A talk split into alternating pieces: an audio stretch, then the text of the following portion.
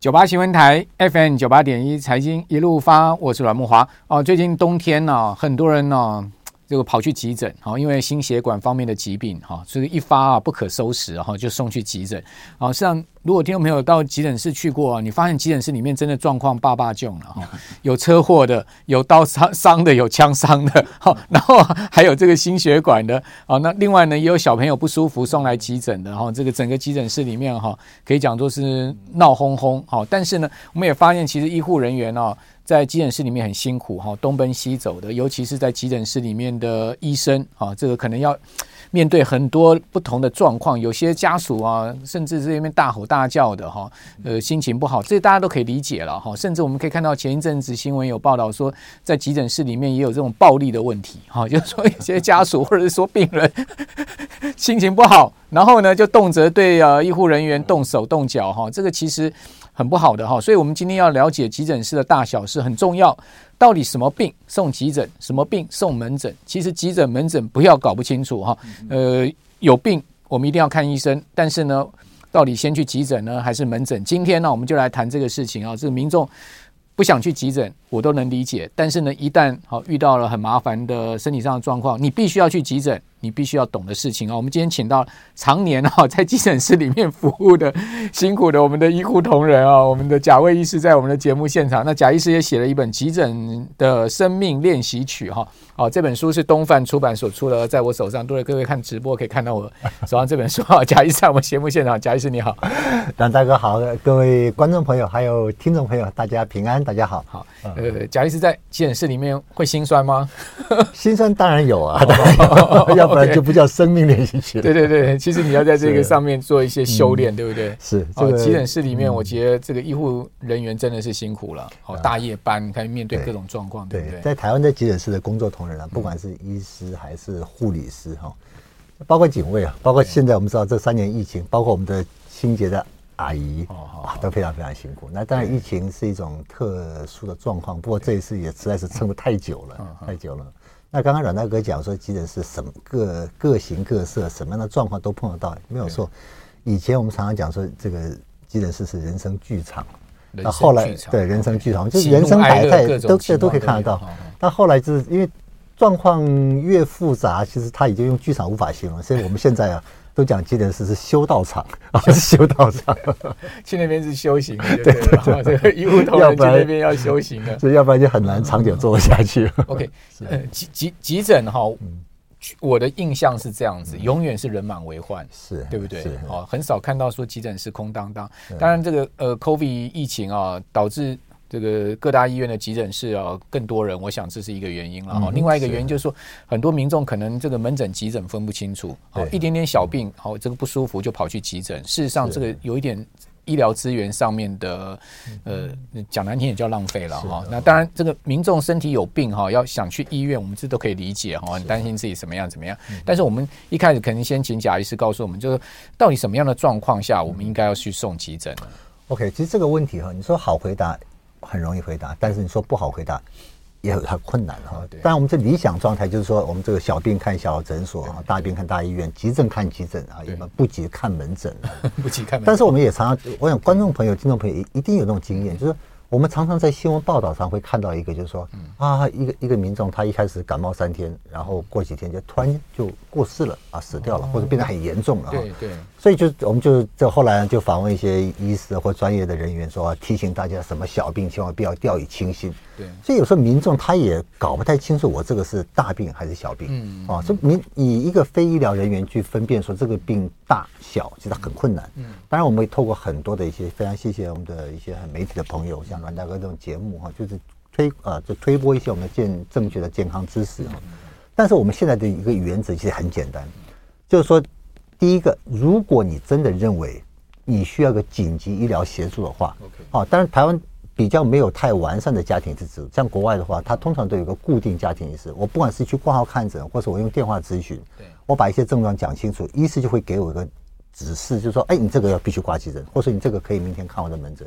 因为台湾因为缺乏这种制度，所以当你有一个紧急，你认为你必须要紧急看医生的话，那如果你这个时间你门诊或是一些诊所，它不能提供你一些医疗服务，你来挂急诊，第一个你需要挂急诊，我们第一个绝对不会拒绝好，因为为什么我们是基于？因为你有时候有些症状真的一般民众分不清楚。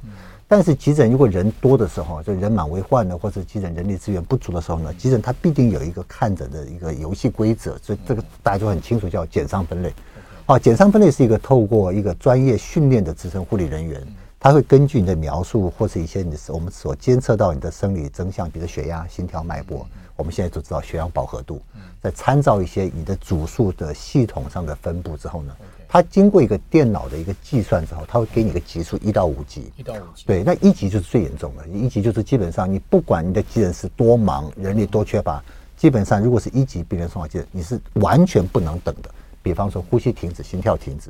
哦，或是已经意识昏迷，或是车祸那种，对不对？对对，就躺着进来的那种。对对 对，就是躺着进来，他也是分，有有些躺着进来就是这个生命征象很稳定，哇哇叫啊，这个已经是大出血的那种。所以一级是绝对不能等的。OK OK。那二级呢？基本上二级呢，就是我们一级我们叫绝级。对。哦，不管什么情况，一送来就立即立即要被处置的。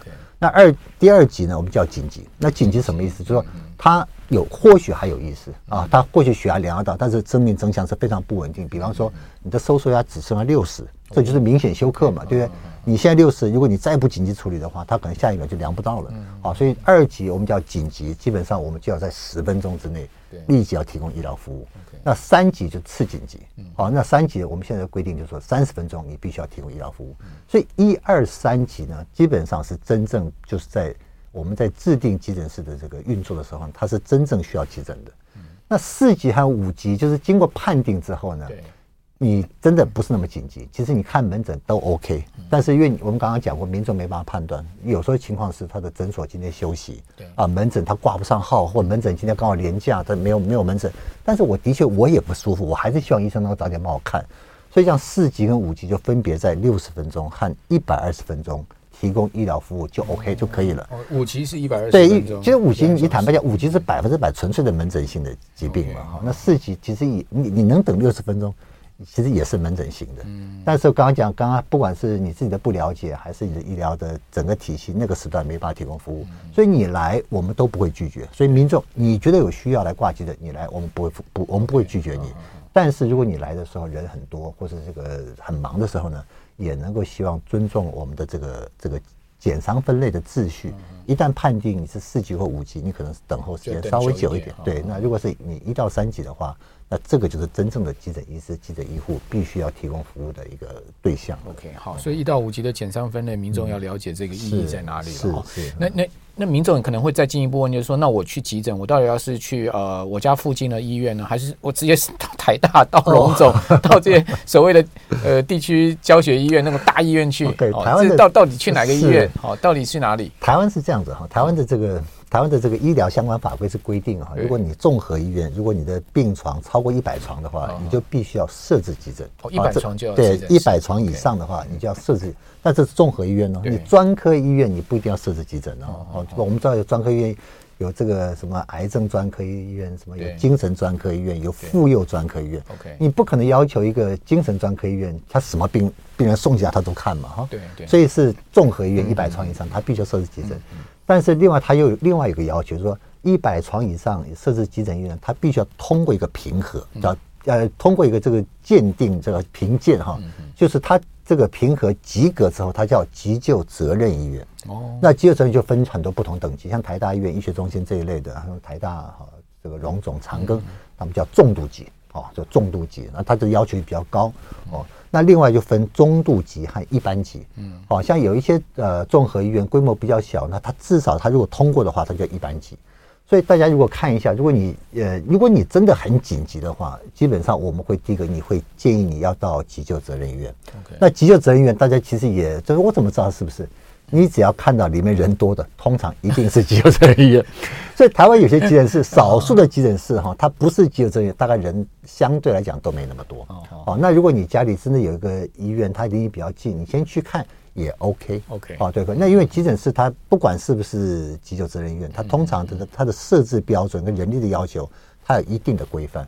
嗯，他如果真的不能处理，那他会透过一个转诊系统。嗯、那这个在急救责任院运作的就比较成熟。但问题往往有个问题，就是说我，比如我进到我家附近的这个地方医院，嗯、结果呢，诶、欸，看起来蛮严重的，要留院观察，对不对？可是呢，我们这个医院又没有什么那些高等的设备啊，对不对？那我要转送龙总，转送台大，就变得很麻烦，因为龙总台大可能又不想收我、啊，会不会去？我还要经过龙总台大那边医生同意，我才能转过去，会不会是有这样的状况？所以很多人民众说，干脆我就一开始就送龙总台大了，我就不会有这个转院的困扰了嘛。因为您刚讲嘛，没有绝对不能拒收病人了，我管你什么样的状况，我就送龙总台大了。是 是不是这样？是不是有办法？这个阮大哥是内行人。贾医师，这个地方 我们休息一下哈，因为呃，我我其实就听说有这样的状况，好，就是说，哎，你干脆第一个你就送就送龙总台大了，反正也没差那十几二分二十分钟的车程，如果没有那么紧急，真的是要套那个氧气罩 了，要要要电极的话，你就直接送那个你刚刚讲的那个急救责任医院，呃，急救责任医院嘛，对不对？好，听众没有这个很重要的观点哈，我们这边休息一下，等下请专家贾律师来回答我们这个问题。OK，好，九八新闻台 FM 九八点一财经一路发，我是阮木华。哦，其实我个人也去过急诊室啊一两次了哈。那基本上呢，我其实也蛮感谢我去那急诊室的医护同仁。其实我觉得，呃，在那里面要面对那么多状况病人，然后保持耐心哈，而且呢要详细帮你看的，真的常年下来不是那么容易了哈。所以我看到呃这些急诊室里面的护理师也好，医生也好，都很有耐心哈，而且。面对家属的这种压力，其实还能按耐自己的情绪，我真的觉得真的是算是真的很伟大，怪不得这个贾医师的书名叫做《急诊的生命练习曲》，对不对？所以我们还是要不断的修炼哈，练习自己的 心性。在这里面，那当然我们在呃民众的这个就医权利上面，我们也不能说这个漠视他，对不对？好，所以刚刚贾医师也讲说，只要任何病人进来急诊室，你没有拒收的权利了哈。所以呢，就有民众讲说，那我们干脆就是直接送这个台大送龙总，哈，以免这个未来可能还要再转院的一个问题。那这个问题要请教贾医师，是不是这样的一个状况呢？但我这个民众当然都希望这个最好嘛，就希望我最大的医院、最好的医院、最好的医师嘛。对。但是如果每一个民众都希望往台大挤的话，你就会知道台大就不是台大了啊，它的品质可能连一个区域就就都可能去这个服务就没办法提供这种品质，因为就瘫痪掉了嘛。所以基本上现在的你你如果民众现在到急诊有几个途径，一个是我开车自己去送，但我开车自己把家人载过去的话，你当然可以自由选择嘛，但医院就是不会拒收嘛。但是你自己开车的话，看状况啊，就是如果家人真的是很危急的话，第一个你开车，你一定会开得快，会很危险。嗯。那第二个，有一些医疗措施要越早提供越好。比方说，你真的一个缺氧的病人，你在送医途中有氧气跟没氧气，你不要看多十十几分钟或多个二十分钟半个小时，那这个氧气如果它缺氧状态多二十分钟十分钟，哪怕是一两分钟。它的后果可能就不一样了，对，所以基本上你真的紧急，应该是透过幺，我们打电话给幺幺九，我们就所谓的到院前紧急医疗系统。那到幺幺九这个利用这个体系叫就医挂急诊的话，基本它会有个派遣原则，因为你紧急，所以基本上它会把你的个人偏好的选择放在比较后面。原则上就是就近送。那我如果跟幺幺九跟救护车讲说，我一定要去台大呢，我一定要去龙总，呃，这个他能拒绝吗？呃，这个就是现在原则在幺幺九的设计，说派遣的原则设计上，一定是因为你急，所以我要就近。对。啊，那就近他也不是就近乱送，我就一个小院当然不行，所以他必须要通过这个急救责任院的认定。OK。那急我们现在的所所谓的紧急救护员，就以前我们叫这个消防弟兄、打火弟兄，他现在是专责救护队。好，所以我们现在是我们这像台北市啊或者都会区哈。救灾的跟救护的，他的训练是两个完全不同系统，就分开了啊。救灾不救护，救护不救灾，是专责队。所以他们基本上，他们也受过非常多的医疗上我们所谓的到院前紧急救护的训练。他基本上如果认定你是脑中风的，对，他不会把你送到一个无法处理脑中风的医院，但他也不会，他的判断只是根据他的一些临有限的资料来判断。但他会就近把你送到最适当而且是可以处理的医院。那处理到这边之后，那刚刚大家就讲了，就是到医院之后，大家可能都会有一些这个经验呢，就是说我送去了之后呢，医生这个医院跟我讲说他没有这个能力，没有这个专科，他要求我转院。那但那你为什么一开始不把我送过去呢？所以经过呃经过医师的判断，这的确像有一些医院呢，像某些特殊科系哈，它不是三百六十五天二十四小时能够全这个全时段的哈。不间断的提供服务的，所以像这种的确会有一些情况，看完之后呢，他会转院。但是急救责任医院跟急救责任医院之间的转送，它有很严格的规范。哦，医生要交班，哦，啊，确定对方要有病床，哦，而且对方是可以接受处置的，不能我们把病人丢过去了，那丢过去就变人球了嘛。对。哦，所以急救责任院之间的一个转院的规范，其实国家是不仅是规范，而且它是有严格的品质监控的。哦，所以异常转诊都要被提报的。哦，那那阮大哥刚讲就是说。我们这个之前哈、啊，曾经有个新闻，就是有一个民众家住淡水，嗯，哦，他说他要叫救护车呢。那 淡水最近的这个那时候最马淡水马街是最近的，对，淡水马街的规模其实也很大哦，只不过家属说我长期就医是在台大医院，台大医院有我完整的病历，他要求这个救护队呢要把他从淡水送到台大，嗯，那这里有几个状况，第一个。你如果紧急状况，你不紧急，你应该自己自己载回去嘛。对对，你如果紧急状况，坦白讲，你要就近在马偕医院看，而且紧急状况，你的救病例对你来讲不是最重要的。嗯。哦，救病例可以辅助医师做一些临床上的判断。是。但是你紧急，医生会按照紧急的救护原则，就算没有，要不然你没有救病例，或救病例掉了怎么办呢？对。医生他的训练就是，我就算没有你完整的资料，就你现在状况，我可以提供一个稳住你病情的做法。所以像这种基本上就是应该要怎么样就近送，好 Okay.、哦，但是这个后这个后来就是新闻之后大家也讨论嘛哈。那你到马街，如果医生稳定了你之后，你如果真的想要去台大医院，马街会帮跟台大帮你联系。台大如果有病床，那我们可以透过一般的救护车，就不是利用我们的紧急医疗系统救护车了。就把你转送过去.那这个这个就 OK 嘛，所以不应该是要求说，我因为病历在台大，我从淡水希望指定我们的这个幺幺九系统，我们这所谓的到院前紧急救护系统。硬要把我送过去，那这个基本上，那我们这套的游戏规则就乱掉了。好，因为贾医师这个一九哈是呃有您刚刚讲说是呃等于说是呃这个消防队的嘛，对不对？好，也也我我据我知道好像也有民间的这个救护车，那是两套系统。那那这个到底是怎么？OK，差别在哪里哈？我们这所谓的这我们的公家，我们所谓的这个我们这个公家的这个。